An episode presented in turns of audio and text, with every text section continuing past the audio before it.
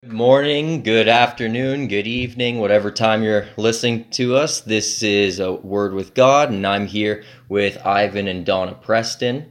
They're two members, long-standing members of our church, and they've been there longer than I have. And actually, I was just thinking, I think I've known you somewhere between a quarter and a third of my life, which doesn't, I, I don't know, it doesn't seem possible, but it's been about Mhm. nine years now. Yeah, Yeah. well, there you go. So what's that? What's that make for you guys? How old are you guys? Well, we came back to Canada back, back in 2009.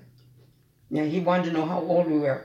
And I'm 70, I'll be 78 next, eight next birthday. So you guys have known me like an eighth of your life, which is Yeah. like just doesn't seem possible. Yeah, Time flies. Yeah, I Um, gotta believe it.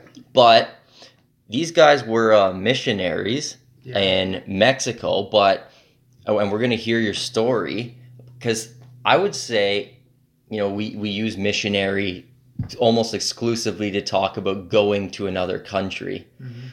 but you've been around Canada too in Mhm. what really is missionary work. Mhm. And so I, I would say you're lifelong missionaries. Mhm. And we want to get your story down for posterity. and so may, just start from the beginning, like how you at least how did you meet Jesus and what yeah, I know you like me went to EBC, how you ended up there. Mhm. And yeah, go ahead. Well, for me, I was raised in a Christian home. I had a godly mother, and she prayed for me. And I was kind of a rebellious uh, boy in some ways in my early years, but she prayed for me, and I believe she is the reason that I'm existing today. Because uh, I remember one time in particular, she wrote a letter to me, and I wish I had not destroyed it or got rid of it. And she said in that letter, I've had a real burden for you to pray, Ivan, over this period of time, and God has given me, finally given me peace. I believe that she interceded for me, and uh, if it hadn't have been for her prayer and her intervention, I may not be here. So, at the age of 10, I accepted the Lord as my, as my Savior. Uh, we used to have tent meetings every year with our churches in the area, Stouffville, Gormley, Markham, and uh, we put this big tent up and have a preacher come, special music, and it was a big evangelistic thing. And at that meeting, I accepted the Lord, and so that's that was how I I came to uh, to be a Christian. All right, do you want to share yours, Donna? I could. Um, I was raised in church too. My parents, my parents were uh, had got saved um, as adults, really. But anyway, they raised me in church, and when I was eight years old, we we were at a special meeting called, and we had a special uh, movie night, and they showed a film called Missing Christians, and it scared the death out of me. and all the way home, you know, the shadows, I thought, oh, he's coming, he's coming, and I'm not going to make it. And so I determined that I was going to accept Christ. And so that night, I was eight years old. It must have been uh, the first part of May somewhere, because two weeks later I was baptized, and I, but I was nine when I was baptized. But for me, there was no turning back. That was it. I had made that decision to follow Jesus, and it's taken a number of years for, and I'm still learning what all that means. But, but you know, that was the beginning of of a lifelong relationship with Him. God put a deep love in my heart for His Word, and for missions. And I used to listen to missionaries and people who were serving God, and I thought, yep, that's what I'm going to do someday. I'm going to be a nurse first and that fell flat. I never did become the nurse. However, I still like looking after folks, Yeah. but you know that never happened. But uh, I am, and then I went to Emmanuel. Um, a lot of experiences in between of God disciplining me and getting me in line because I was a pretty strong, you know, willed character. Nothing's changed. You still are. But hopefully, you know, when I make up my mind, it's for something good.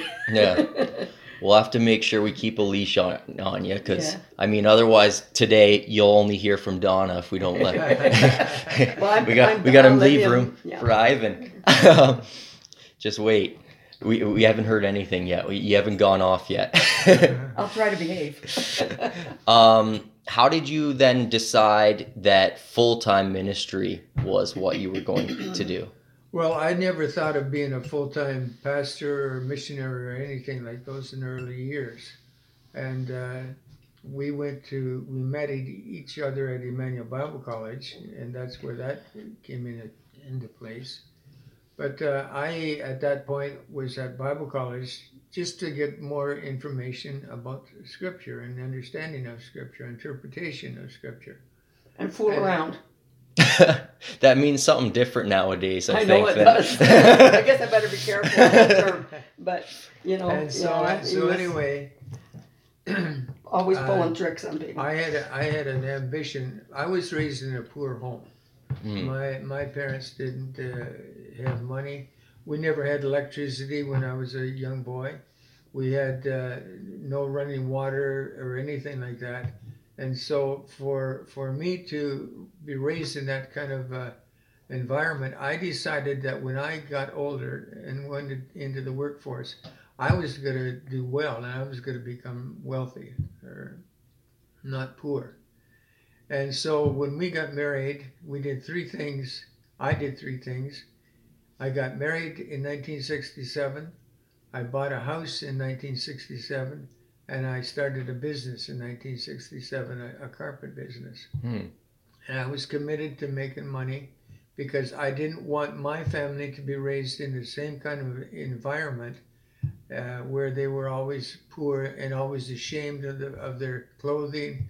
They, they weren't. We didn't have modern stuff. We had hand-me-downs. You know, that's Mhm. what we, we we lived on.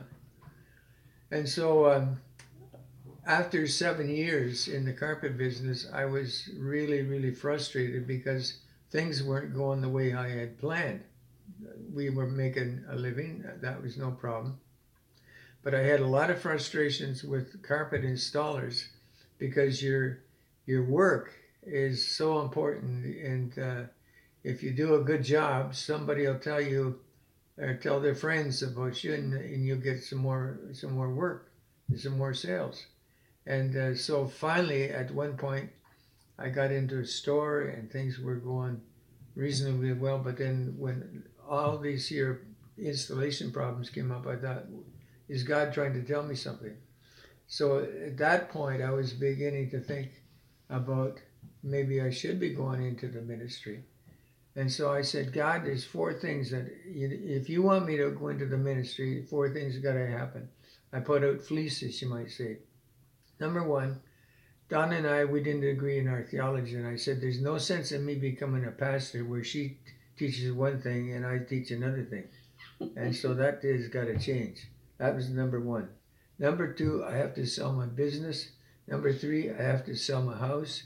And number four, I have to be accepted in a Bible college somewhere. And to put a put it in uh, a short story form, uh, all of that happened, and uh, everything came in line. So we ended up going back to Bible college uh, for another two years, and then I uh, went to Toronto to my first church at St. Clair Missionary Church to pastor. Mhm. So that's what happened. How I got into ministry. And you didn't hang out or stay at Toronto for. Well, when I was in Emmanuel Bible College, uh, one of the things uh, one of our professors said, "You young guys, you don't have a, church." He said, "Well, to start your own," and I, that always stuck with me. And I thought, someday I'm going to start my own church. When I entered into the pastoral ministry, I thought, someday I'm going to start my own church. But I was at St. Clair for four years uh, before we felt the leading of God to, to go to a uh, to another place to start a church. And The Lord really helped us, though. Man, really, really helped us during those years Mhm. and taught us a lot of stuff. Mhm. A lot of stuff that was really needed to, for us to learn. So we're very grateful for that opportunity we had to Well- do that. What does that look like to be pastoring a church and then feel called to leave? Well, I put I I put all these fleeces before God, and I said, Lord, if you want me to be a pastor in another city, you got to show me from your word. I believe that there's the there's two ways of looking at the word of God. There's the written word of God, but then there's the way that God speaks to us. And I can't even think of the word right now. Uh, there's the Yeah. rhema, Yeah. the Hmm. rhema, the spoken word of God, and I and they then there's the written word of God, the written word of God, spoken word of God, the rhema. And so I said, Lord, if you want me to go to another place, you got to give me some rhema. And so I was reading through the book of Luke at, at that point, and it talked about how Jesus went out into the desert, and the people came after him to, and saying, Stay with us. We want you to stay on. And he said, No, I got to go and preach the gospel to other cities and towns as well. That hit me. You know, it just really stood out. And I Mhm. said, Lord, if you want me to do that, I'm willing to do that. And so I made a decision. We started looking for a place to start a new church. And again, to make a long story short, we ended up going to Oakville. Uh, we went to Oakville. Harvey Fretz went with us to check out North Oak, Oakville. And he said, Yeah, he said, there's a need for a church here. We'll start a church here. And uh, so we moved there in 1980 to start a church, knocking on doors and uh, telling people we're going to be starting a church. And we found a family that was that said we've been praying that God would send somebody to Northeast Oakville to start a church. So we were an answer to their prayer. They were an answer to my prayer, and so we started an amazing work in Oakville. And uh, when we look back over that period of time, we were there for 13 years, and it was it was really something. I we didn't have any money to start with. We had to live by faith. hmm Uh, the the mission board, the home mission board, they said we'll look after your rent and your housing and car expense, but that's all. So we had to rely on, on and then we said where are we going to get, gonna get the, the, the money? Well, we said we're going to trust God to provide for us in in that period of time, and the miraculous stories that that happened during that time, Carrie, uh, strengthened our faith. For example, when we moved there in 1980, we moved there in around the first of September because we had to get our kids into school, and uh, by by December, our savings were depleted completely. We didn't have enough money even to go down to Donna's mom and dad's place for Christmas. And so we had enough gas to get there, but we didn't have enough gas to get home. So driving along the 401 going towards London, we came to the Kitchener cutoff, and at that point there was a clover leaf there, and this truck was coming onto the 401. And so when I first saw it, I said, "That's our friend." And sure enough, it was our friend. We met just together. If I had been two or three seconds sooner, I would have missed him. hmm If I would have been 10 seconds later, I would have missed him. But we came together, and uh, and I waved at him, and he waved back, and, and so I pulled in in front of him, and he shut. He was turning his lights off and on, and I thought he wants me to talk to him. So I pulled off to the side of the road, and uh, It was freezing cold. yes, oh, it was freezing man. cold. I remember that. Anyway, anyway, we got talking, and then he said to me, he said, "Well, God has a way of making you keep your promises." And and I thought, "Well, what promise did I make to you, buddy?" And with that, he reached into his pocket, pulled out a check, and he put it on the hood of the of the truck. Holy. And I thought, "Here's here's uh, enough money to get us home. Maybe twenty five, fifty dollars for Christmas or whatever. That'd be enough to get it back home." And he handed me this check, and I, I, I looked at it, and I had to take the second look. There was a check for one thousand dollars. Wow. That is a God thing, and if that doesn't build your faith, nothing will. Because we were trusting. We went by faith that day to London, and we believed that God would provide to come home, get us back home. And so that that is only one of many illustrations of, of uh, or examples of where God came through in miraculous ways. So we finally ended up uh, in a school um, where we had worship services and church services. And um, after eight years, we had an opportunity to buy a piece of property, 10 acres, on Trafalgar Road on the north end of, of Oakville. We bought that. That's another story in itself. It's a miracle.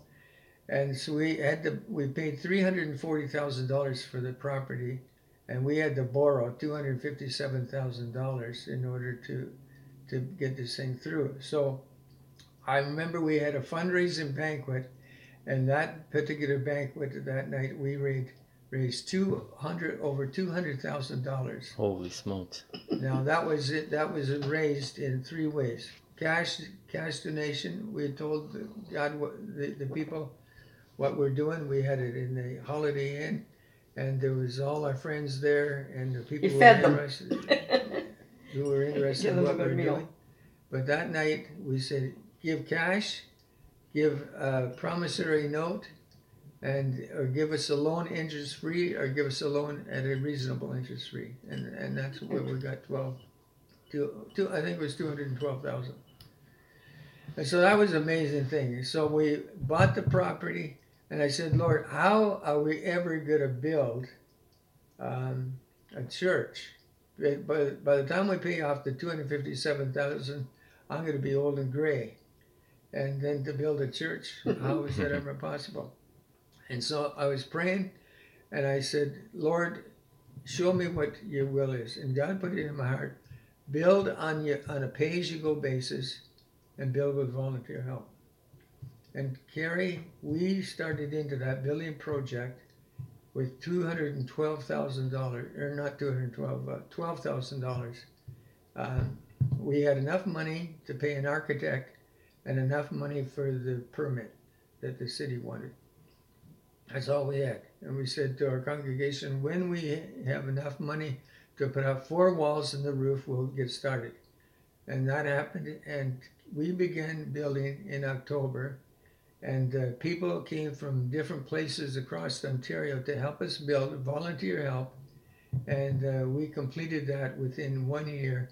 And uh, it was just amazing to see how God provided. Like, I mean, for example, one Sunday, I we had come to the end of our finances for building, and I said to the congregation, "We we're at the end of our our finances and building, so we're going to have to leave it until the Lord provides." There was a, a family that were visiting that particular Sunday, and God laid it on their heart to give us money. They give us a check for four thousand dollars. Uh, another couple who had come to help us build they sent a check in the mail for two thousand dollars, and another check came for two hundred. And with that money, we're back in business again. We never had to stop building. A cool thing about them, the, this family, was that she was an interior decorator. Ooh. And they also became a part of our church. And when it was time to decorate, she said to me one day, um, Do you guys need help with decorating? And I said, Yeah, we do. But I thought, There's no way we can, you know, pay you. And she said, Okay, I'm willing to decorate the church free of charge. And she did a beautiful, beautiful job. The Lord really used her gift. So Mm. it's amazing what God can do when we give him a chance. Tell your story. Mhm. You know, it really is. Those years were really interesting because he, we, when we first went to Oakville, you know, we had, we weren't really supported. Well, we just had that little bit of money, but the Lord supplied us with the best music teachers, teacher, in the area for our kids. Mhm. And Stephen studied under this lady.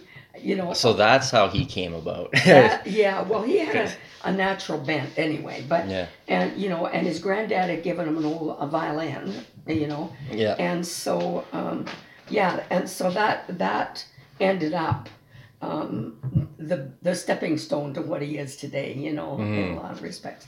And I, it was just amazing. I don't know why we figure it's so amazing because that's our God. I mean, he's There's amazing. But That was built with volunteer help.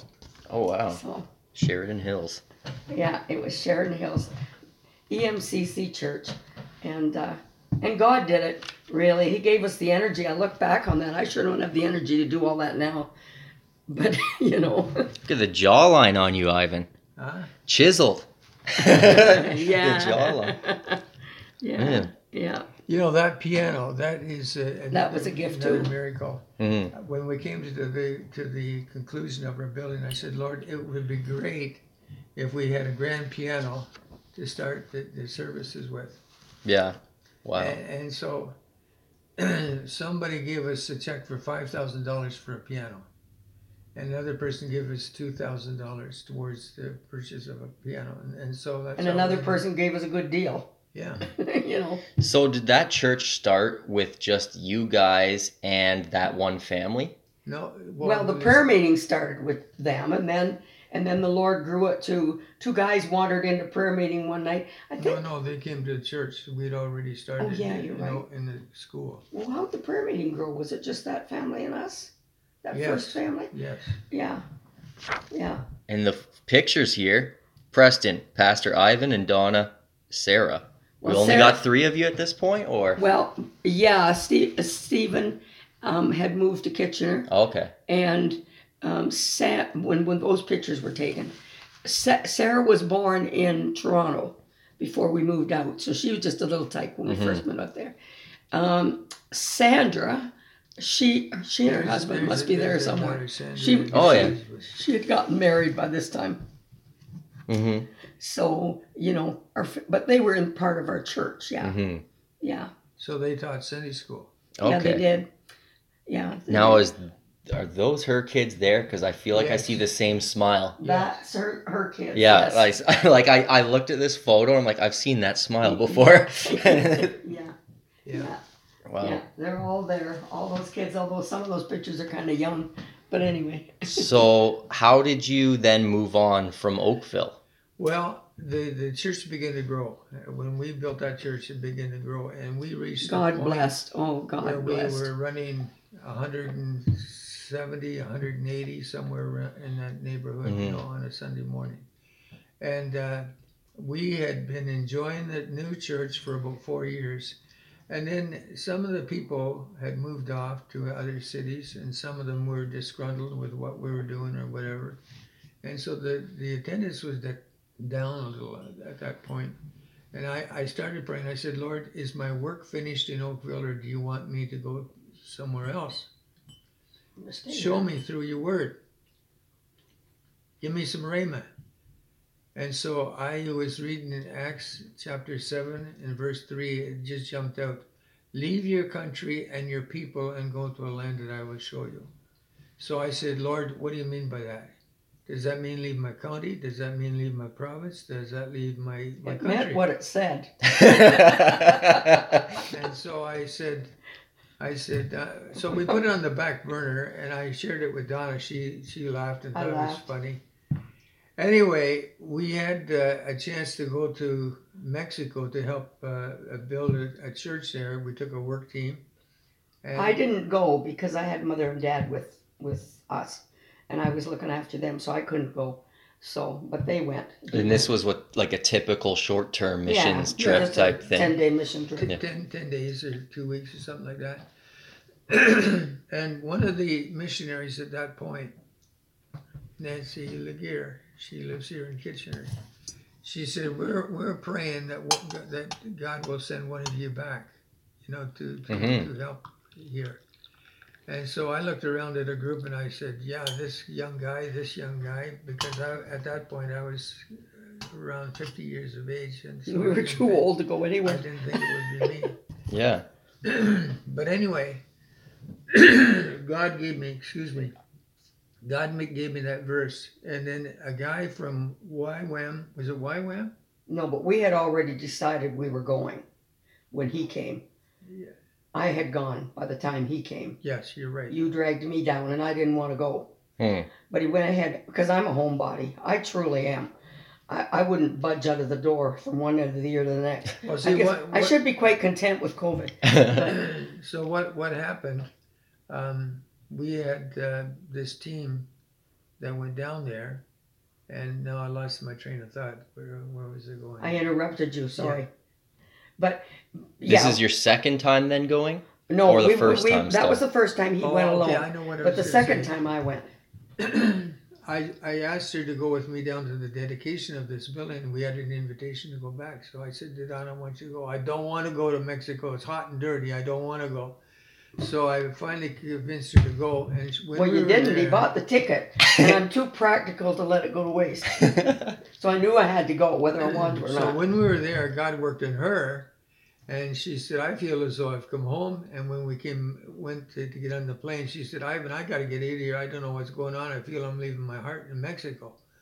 And so we came home. We were talking about Mexico every day, and this guy came. The Lord a- gave me a dream though, prior to, after that, and and when I, it was interesting because after the dream, I knew that my heart was in Mexico, no doubt about it, and I knew that unless I went back, I wouldn't be intact. Anyway, we had a, a fella come from a, another mission. Uh, he was promoting his mission. He came to our church and he said to me, he said, Ivan, he said, your work is done here in Oakville. And God is calling you to another country. wow. Acts 7 and 3. That was probably six months after God gave me Acts 7 and 3. And so that was the confirmation. We had a number of confirmations. And then we applied to, to World Partners to go as missionaries, and we were turned down. So we said, if God can look after Jim Stanley with five boys in Africa and another continent, he can look after me in this North American continent with one girl. And so we said, we'll, we'll go by faith. And so when we made a decision to go by faith, again, a financial miracle, God, God uh, provided this opportunity to, to get some money. And this lady phoned and she said, uh, did you have communication with somebody concerning uh, Excuse me. concerning telephone calls and and mail? And I said yes. She said, well, you're entitled to win a thousand dollars. I said, oh yeah. Mhm. Uh, very skeptical. And, and then she said, uh, in order to win this money, you have to answer, uh, answer a skill testing question. And I thought this will be interesting.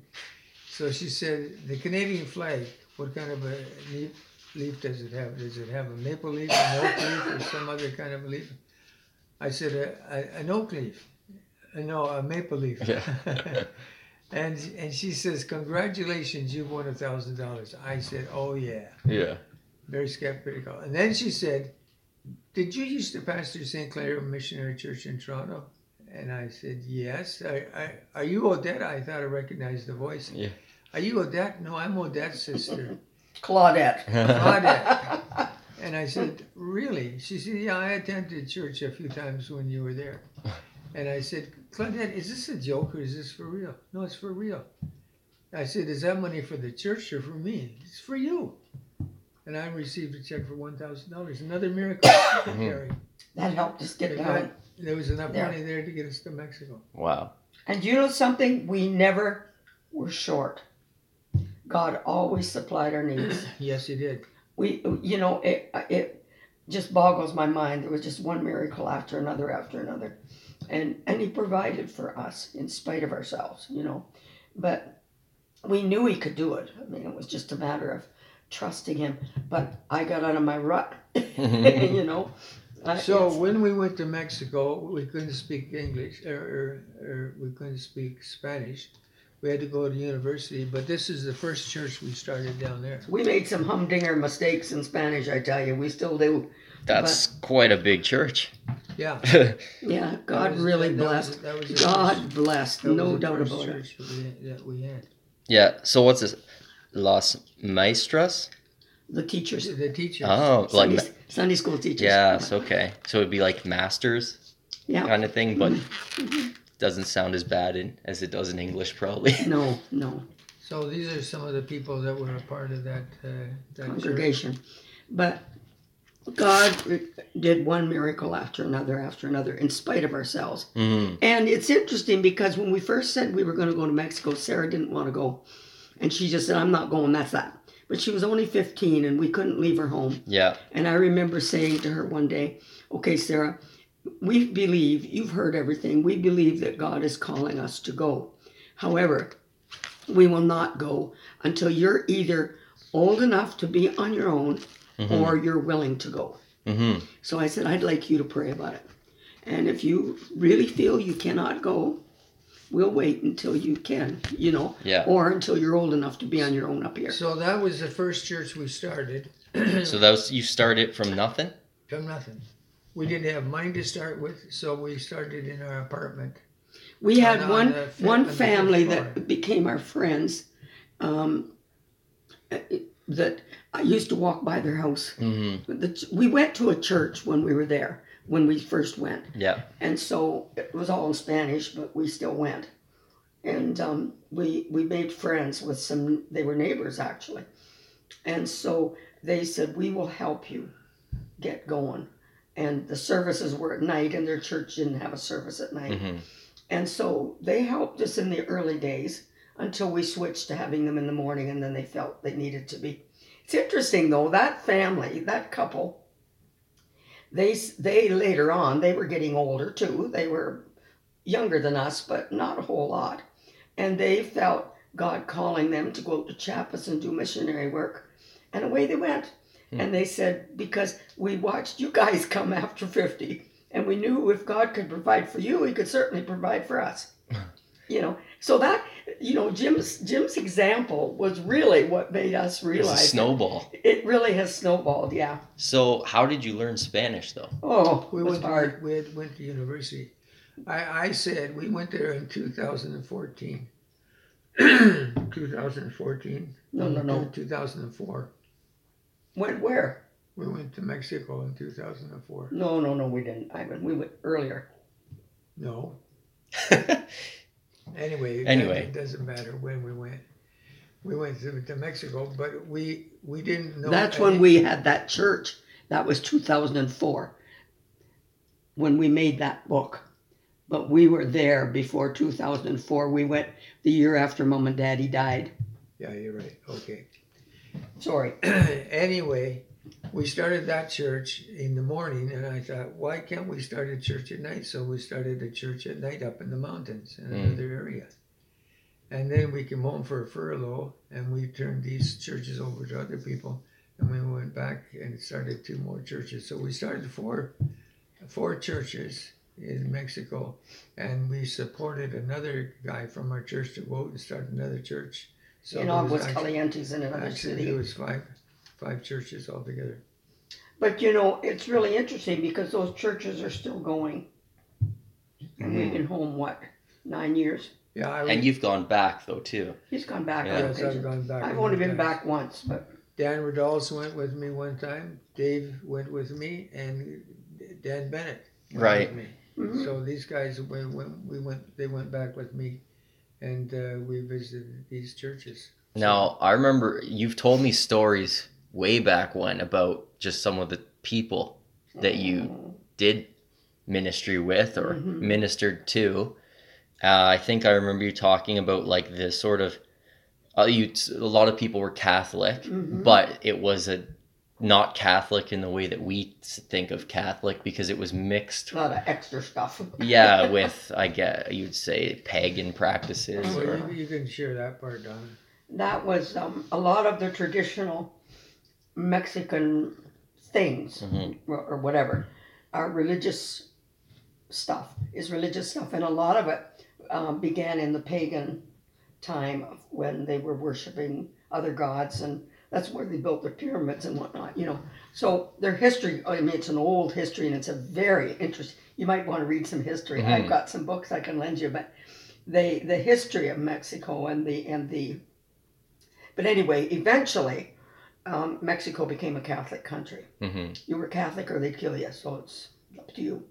So it kind of became a Catholic country, and uh, so it's when when Catholics would accept Christ, then they wouldn't have anything to do with anything that was Catholicism at all. hmm Like for us, we had no problems with, with mixing with the people because we didn't really.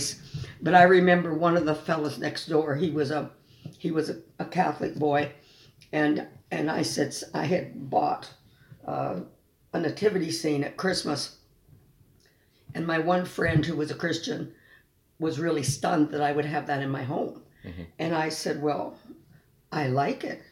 you know. And she said, well, everybody will think you're a Catholic. And I said, oh, well, I don't care what they think.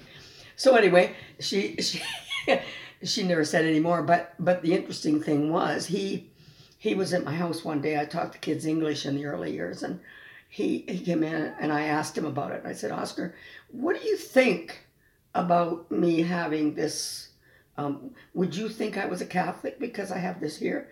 He said, Oh, Donna, nobody would ever think you were Catholic for any reason. So, you know, he said, You can do whatever you like.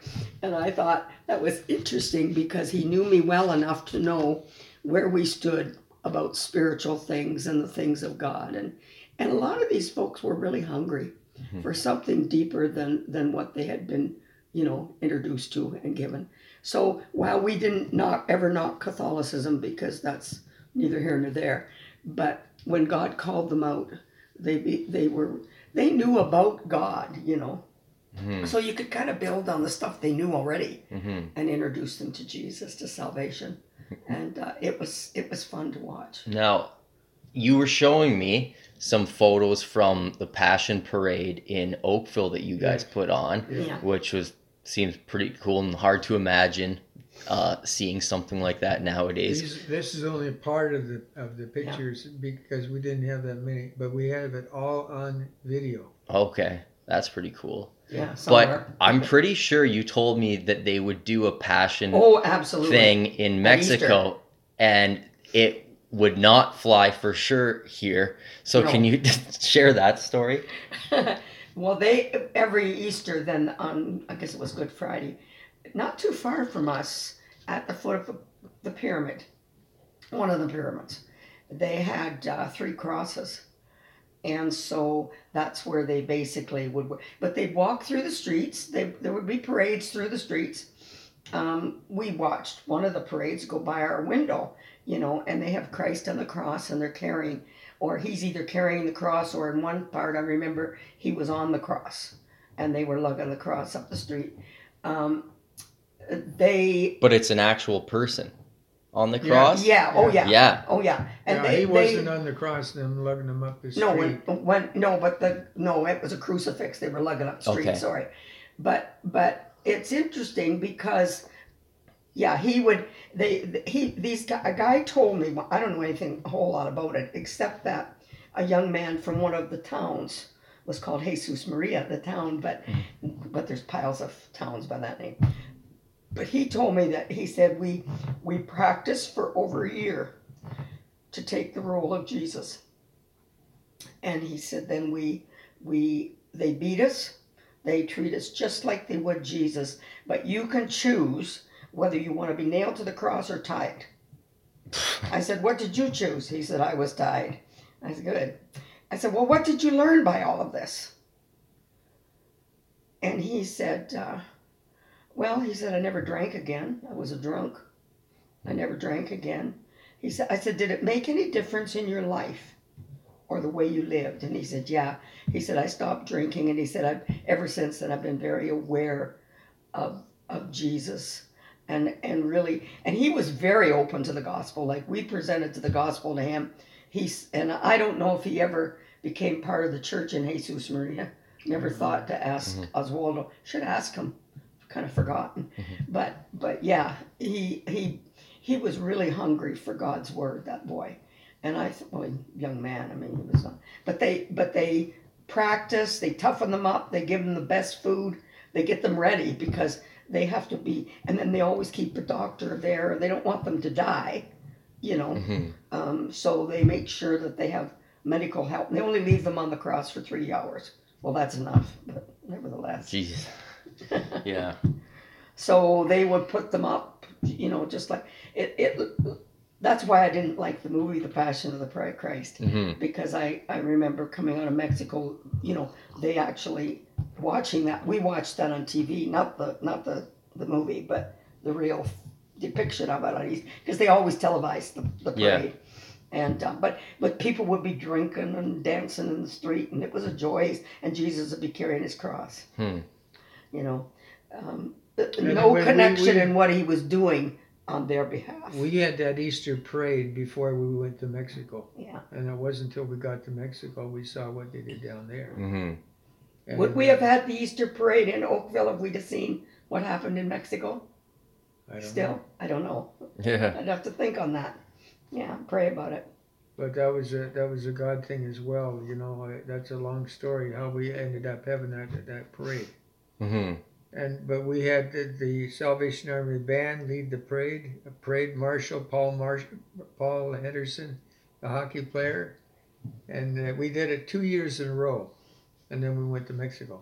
Wow. The second year was um, David. David Bain. Baines, wasn't he? Yeah. Yeah, and they and they're the ones that did the video of it, which was kind of nice because it gave us a, a lasting memory of of. Uh, Huey did it. He did? Yes. Oh, sorry, I'm sorry. I thought they did it for their show. No. Okay. are there any uh, specific other stories from Mexico that are highlights? Oh man, should have thought those through. Which ones we would choose? Well, I suppose one Patty. of us. Yeah, I'm just gonna tell about Patty. When we when we started this one church, this church here, hmm we were distributing flyers in, in into the homes of people in that area, and uh, this one particular flyer got caught in some garbage, and and this girl Patty was driving by, or Walking walking by. by. She saw saw this this pamphlet and she picked it up, and it said uh, how to have a changed life. You know, that's basically what this was advertising. And so she thought, I'm going to go and see what this is all about. She ended up coming to the church one night and she told us at that service, she said, I've tried so many different religions and whatnot, but I've never really had a, a change in my life. Uh, but th- she really didn't uh, have somebody sharing the gospel, how Christ died for the sins of mankind, and how by receiving Him He would uh, forgive us our sins and be our Lord and Savior and uh, she made a commitment of her of her life to Christ as a result of that. And a couple of weeks later, she said, "Pastor," she said this in broken English. She said, "Now I have hap- I'm happy inside. I'm happy inside." You know? Hmm. And it was a transformation took in her pla- took place in her life. And as a result of that, later on, her mother and father became Christians as well. And they still go to the church, I think, as Well, far as I one, know. one died. Oh yeah, that's right, Vincente, wasn't it? Yeah. The father. Yeah. Well, he was her, her stepdad, but hmm he passed away. But I think her mama, as far as I know, her mom's still alive. Yeah. She'd be old. Oh my Yeah. goodness. Yeah. But God did a miracle in Patty's life. Mhm. I remember when we, the first time we we met her or really spent any time with her parents, they they said, "What on earth did you do to Patty?" Hmm. We said we didn't do anything to Patty, Mhm. you know, but but Jesus did it all, and she, her life was changed, and she had a beautiful testimony of God's grace. Mhm. Um, David Castillo is another one. In some respects, that whole family.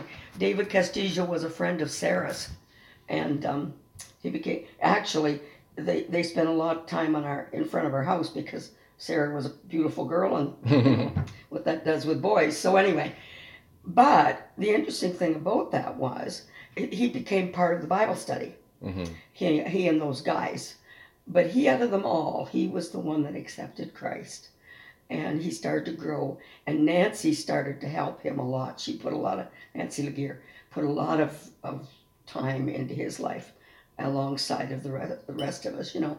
But anyway, to make a long, long story short, to, today, his, uh, his aunt and uncle, his grandparents became Christians.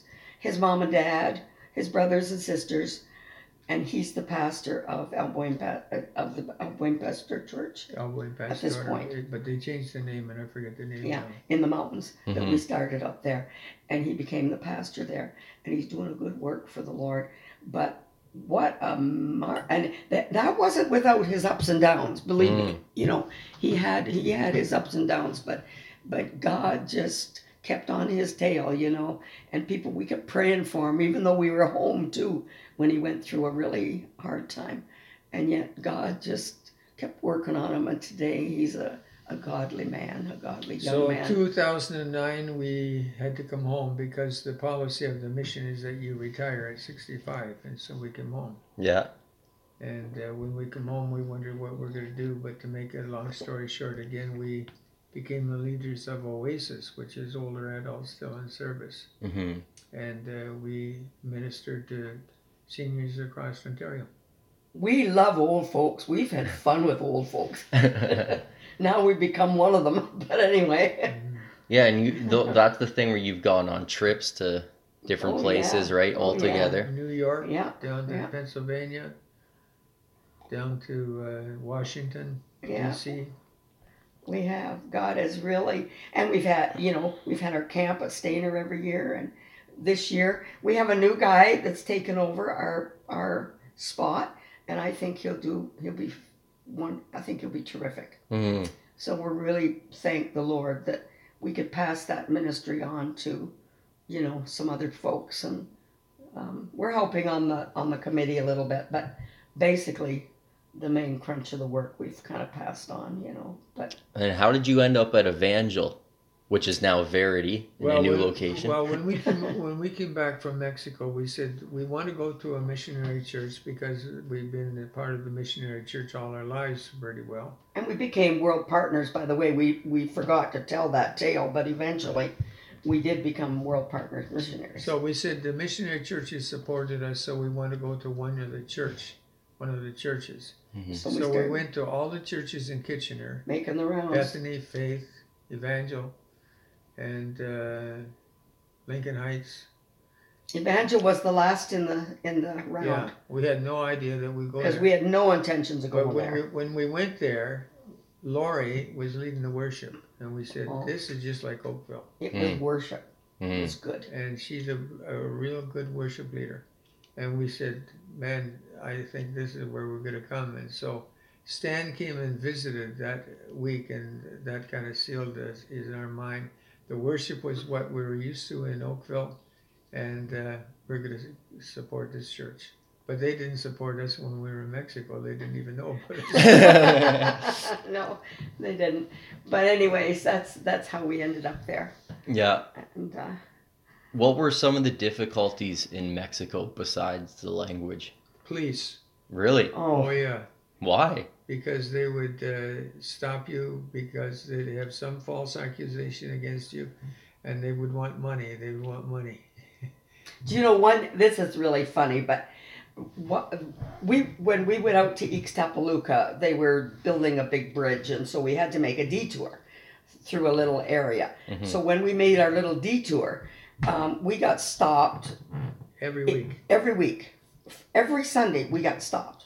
So finally, on the fourth Sunday, two cops, you know, one came, the one came, they always went to Ivan's side. But anyway, they came to Ivan's side uh, because really what they wanted was money. Mhm. They never got any, but that's what they were looking for. So, anyways, and, but one came to my side. I said, Hey, what gives with you guys? I said, We have driven past here once a week, every Sunday, about this time, and every Sunday we get stopped. What on earth is going on with you fellas? And he looked at us and he, I said, What is it you really want? And he said, Well, a little bit of Mhm. moolah, you know, and uh, denario, or denario, no, no, no, Dinero. And we said, I said, Oh, we can't do that. And he kind of looked at me. He said, Why not? I said, Because in our country, this is the funny part about it. I mean, we're not even in our country. But I said, In our country, that's illegal Mhm. because that's called bribing a policeman. Mhm. And I said, We can't do that. We end up in, could, could end up in jail Mhm. for doing that. And he said, Oh, okay. And they walked away. I'll bet you we were stopped 70, 80 Oh. times during our time in Mexico by fleet policemen. And uh, just false accusations. we know. were stopped for for what was it, speeding or something in a at a stoplight. we weren't even going anywhere. No, no. We, they told Or- us that oh we'd no, a seatbelt too. We, no, we, What was it? That one time they said you went through a red light. oh and yeah, I'm we were getting my time. stopped at the red light. That's, that's it. That's right. We were stopped at the red light, but we went through it. I, you know, crazy, crazy, crazy things. uh, just to get some money, you know. Mhm. But then you see, they get one guy told me one time. He said we get paid so little, you know. That That's true. we we kind of and that's true, and we kind of have to, or it used to be at any rate. I don't know what it is now, but and he said we kind of have to make it up with, you know.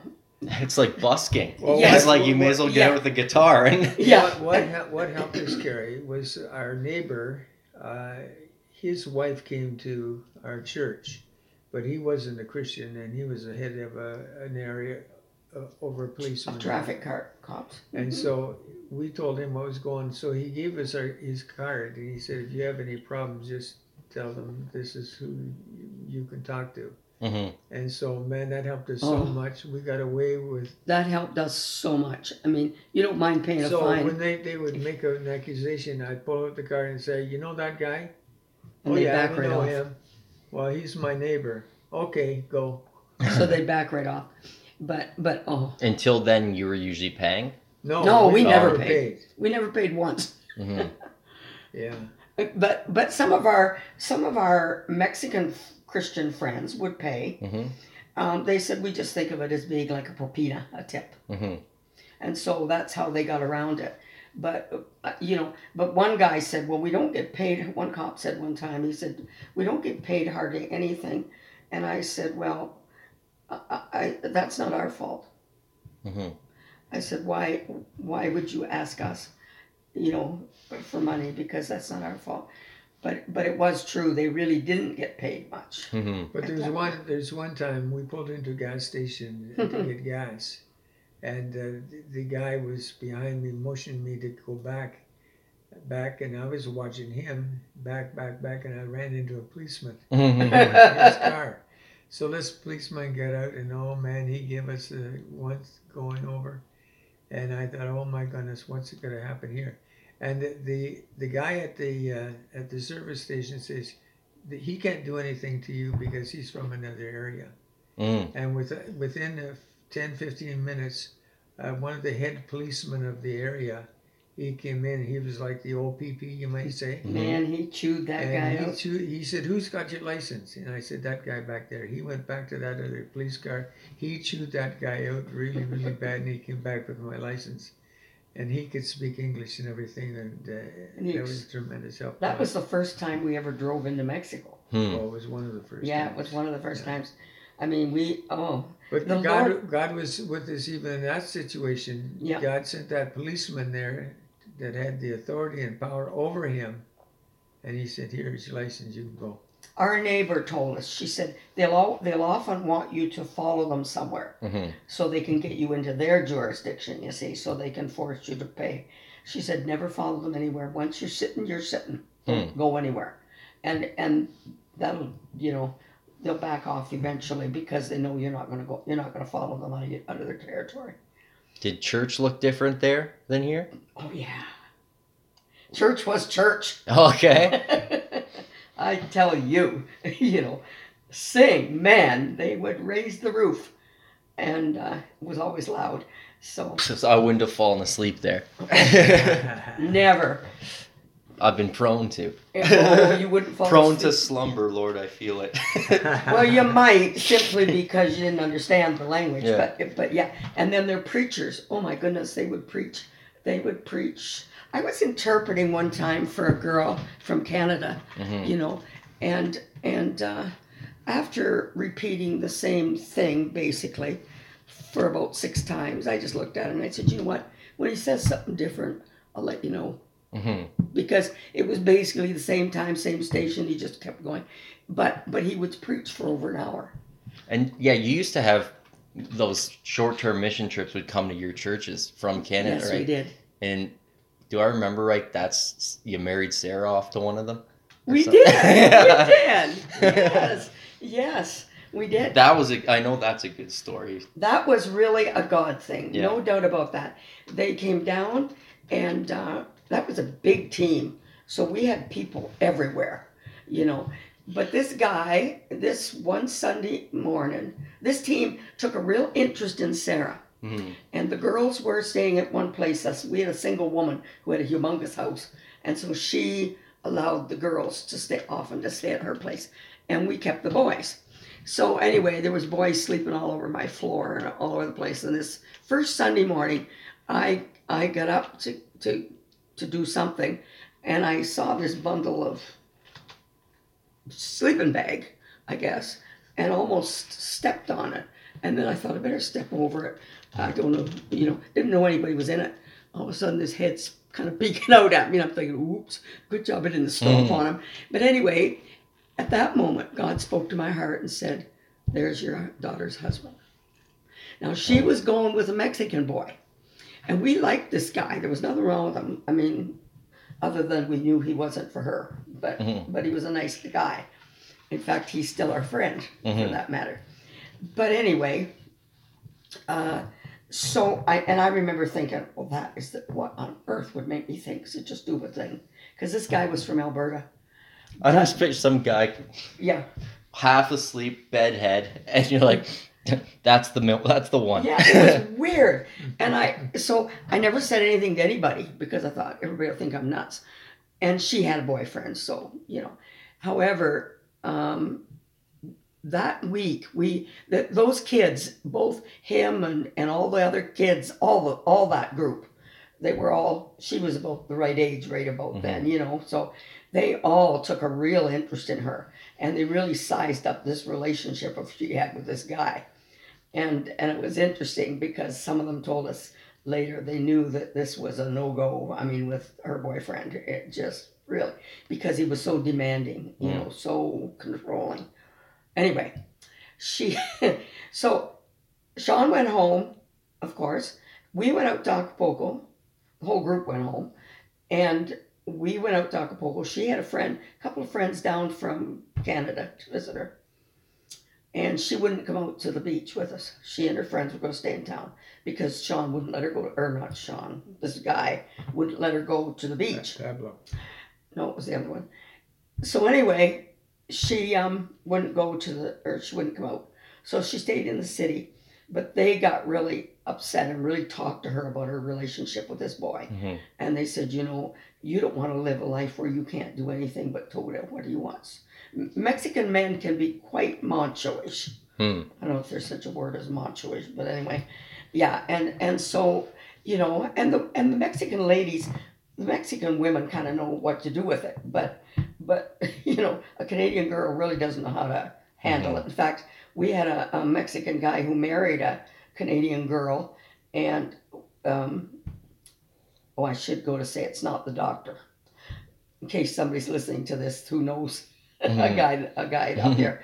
But he they live he lives in in uh, in the in Mexico still. But she left him because she could you know the two of them just couldn't make it work. However, anyway, um, so when we came home from Acapulco, Sarah said, "I I'm going home. I bought they bought me tickets and I'm going home. Mhm. Don't tell anybody, but I'm until I'm gone." So we didn't, and uh, she came home. But it was a short time later. You know, I told I was in contact with kids in the West Mhm. that had been at our place, you know.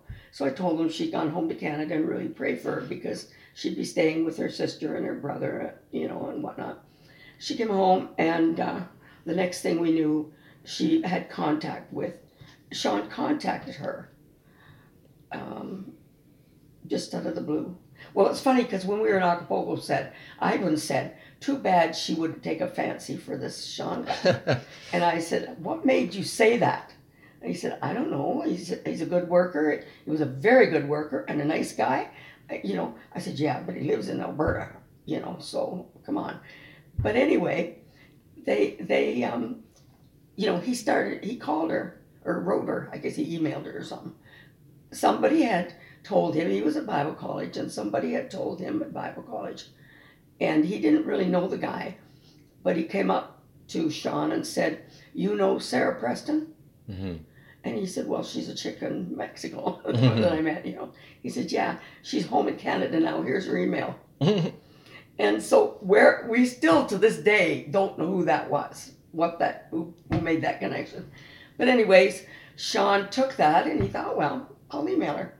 And they got talking and then they got talking some more and then they got talking some more. And by that Christmas, he'd asked her to marry him over the phone. And uh, He never as much as held her hand. yeah, and and uh, and a you know I need to talk to this man. yeah you should that that August. But you know it was it was funny. He he and that Christmas he asked us to yeah he asked he asked us for permission to marry our daughter, and we said yes, because we knew God had already prepared. I mean, if we hadn't had those preparations prior, we probably would have said no, but you don't even know this guy Yeah. you know but but we knew it's been a good marriage and and god has blessed them and she's become a real woman of god Yeah. and you know i am so grateful to the lord he provided for her you know and and for him too he's not perfect but he's perfect guy for her Probably shouldn't let him hear this. He, he'll just be listening every day. Every night time he needs to pick me up, he's just gonna listen to this segment over and over again. He'd be like, you know, I- you know, it's gonna go straight to his head. Well, he's a good man and they have two kids now and their kids are loving and serving jesus well, what are your other kids doing? Um, Stephen is going to What? be ordained on, on Sunday. yeah No, who thought that was a good idea? Oh. He's the one I know, so I feel like I can say that. Yeah. yeah, he. It's interesting because we it's know- Stratford. We uh Yeah. We've known for years that God had His hand on him. Yeah. And prayed for him, and and he was he was waiting and looking for a wife, and you know, and then we prayed in. God spoke to my heart and said, "There's a girl coming. You tell him to get ready." hmm And so we did. And he said, "You know something? I think maybe I, I've met her. Did he cut his hair at least for that? I think he did. I don't remember. Oh, for his wedding, he the was wedding, yeah. his wedding he was bald no no not his No, wedding no, no. sarah's wedding he was bald um, so i guess he cut it before the wedding but anyways uh, yeah so you know god worked a wonderful miracle and really again like we would say trish is a good woman she loves the lord but she's a perfect woman for him hmm she's not perfect either none of us are but Mhm. she's the perfect gal for him and uh, So he didn't get married until, what, he was 45? Oh no no no no Ivan. No, 35. I'm sorry. Thirty-five. I'm sorry. 30, he didn't get married till he was Hmm. 35, and, and at one point I really wondered if he'd ever get married. That's where I'm at probably right now. 33 and wondering. Oh well, you're still young then. Yeah. There's still It hope. depends. My students think I'm old. Well, you know what? Uh, How he, he you should hear his story how he met her. Mm. So and and the working of God in her life because she wasn't a Christian and and went to Paris to study French. Mm. And and it was while she was in Paris that she met a girl from South Africa who led her to the Lord. Oh wow. And and then she came home, went to a church, and she was starting to drift. And her friend said, "Come back to South Africa for a little while." She went back for I think it was six months, and got grounded in the Lord and de- and delivered from a number of things. Turned around, and came back to Canada, and met Stephen. It's a it's a beautiful, beautiful story. Well, maybe I'll get their story next. Yeah, it's a God. Their journey has been, and so I'm really like we always felt Stephen was to be in ministry, Mm. but he he really did a lot of running from it for a long time. Were the other kids ever in Mexico? None of our kids, other than Sarah, well, were in Stephen, Mexico. he, he stayed with us, what, three or four months at one yeah, time? he did. When yeah, he was down for three or four But months he for a bit. just went to But- get, get away from. A situation up here. Yeah. Yeah. But but yeah, Sarah um, or Sandra, she was married before we went, and so um, Are they the ones in Ottawa then? Yes. Yep. Yeah. And he's a good guy. I just love David to pieces. And Mm-hmm. uh, when when when mom and mom was living with mom and daddy were living with us, and they both were so ill. hmm David always helped me with them when he was around. He, I watched him, the way he treated my parents. hmm You know, just so good to them. And I thought he'll be a good husband someday. Hmm He'll be good to my daughter because he was good to my parents. Is this all recorded? hmm Oh my stars! You might want to do some editing. We are rambling a bit. Yeah, it's all good. It's real. Well, yeah, yeah. But God has done amazing things in us. You know, He's taught us some major, major things over the years, and maybe the most major would be for to be able to trust him, because I tended to worry a lot about money and stuff like that. Ivan never worried about money. In the early days when we had the business, I'd be having a fit trying to make the bucks, you know, get everything paid. And I looked after. the funny part was he had me looking after his bookwork, his finances, and that was disaster because I can hardly add two and two together. Mm. And here I and and I mean you had to do it. There was no computers in those days, so you know, oh, nearly drove me insane. And I would stew and worry and worry and stew because a bill would have to be paid. And he'd say, "Stop your worrying, Donna. It'll be there when it's time." It always was. We always paid our tithe, and the money was always in to look after the bills. And that's a principle we have we have done all our married life, really, Yeah. even before that. Just going back to Oakville days again. There was one point where we uh, were really struggling financially, and I, I Personally, thought, I thought we gotta we gotta see what we can do about this. And I was praying one day, and I, I remember going into the family room, getting on my knees, and praying to God. I said, Lord. Your word says, Seek first the kingdom of God and his righteousness, and all these other things that you need in life will be there for you. I said, We're trying to seek you first. And I said, Secondly, you have said in your word, if we pay our tithe, you'll pour out a blessing that we cannot contain. And I said, I'm paying my tithe when I don't even have money to buy good food. I had only milk and bread at times, you know, for the family. And I said, Now, God, based on your word, I'm trusting and believing that you're going to provide some some money for us. And again, it's a long story how that happened, but there was a United Church minister in uh, in Oakville who went to his congregation one Sunday morning and he said, "There's a pastor here that's really he was our struggling friend. He was our friend. You know, and um, I'd like to take up an offering today to help him out." So he said, "We'll do this next Sunday as well if you're not ready to give today." That those two offerings gave us uh, thirteen hundred bucks. Hmm. You know, and, and just bags of food. Mm. Oh, we were eating that for And years. he, and, he, and he told his people, if you can't give any money, just provide some non-perishable food. And so we had money er, plus Food. food. God always provided. When we were building the church, there were times, like because whoever was there on a Saturday to build, I kind of, I had, yeah, we had to feed them. Mhm. And so that was my job. And I don't even like cooking, but that's a joke. But anyway, so I'd be, you know, but the women of the church, our church, the ladies, every Saturday, I'd never know who was going to bring what or if it would be enough. But every Saturday, sometimes it only got there about five minutes till noon, Mhm. but there'd be enough food for, they'd bring it in and there'd be dinner for all those people. Wow. No matter how, it was so funny. No matter how many there were, there was food. No matter how few there was, there was food, but never too much, Mhm. You know, and never not enough. Always perfect. Mhm. And I thought, isn't that, um, and that's one of the things that I learned in Oakville that made me realize that I could go to Mexico and we would be quite okay. Mm. God would look after us. And And we he did. yeah, and he did. It was amazing how he looked after us there. And uh, in spite of our stupidity sometimes, you know, Mhm. Um, we'd forget. uh, More than once, our neighbor would come and tell us, Your car's unlocked. You better go down and lock it if you want to keep it. you know, stuff, stuff like that. yeah. and uh, our neighbors took care of us. They really did, even though even though they weren't Christians or they maybe were, but a lot of them were good Catholic folks, you know. Mhm. And uh, I learned to appreciate them Mhm. because they were good folks, and uh, they might not. Many, uh, several of these people here were former Catholics, Mhm. Oh yeah, and uh, they came to faith in Christ. I would say to wrap things up, a couple questions.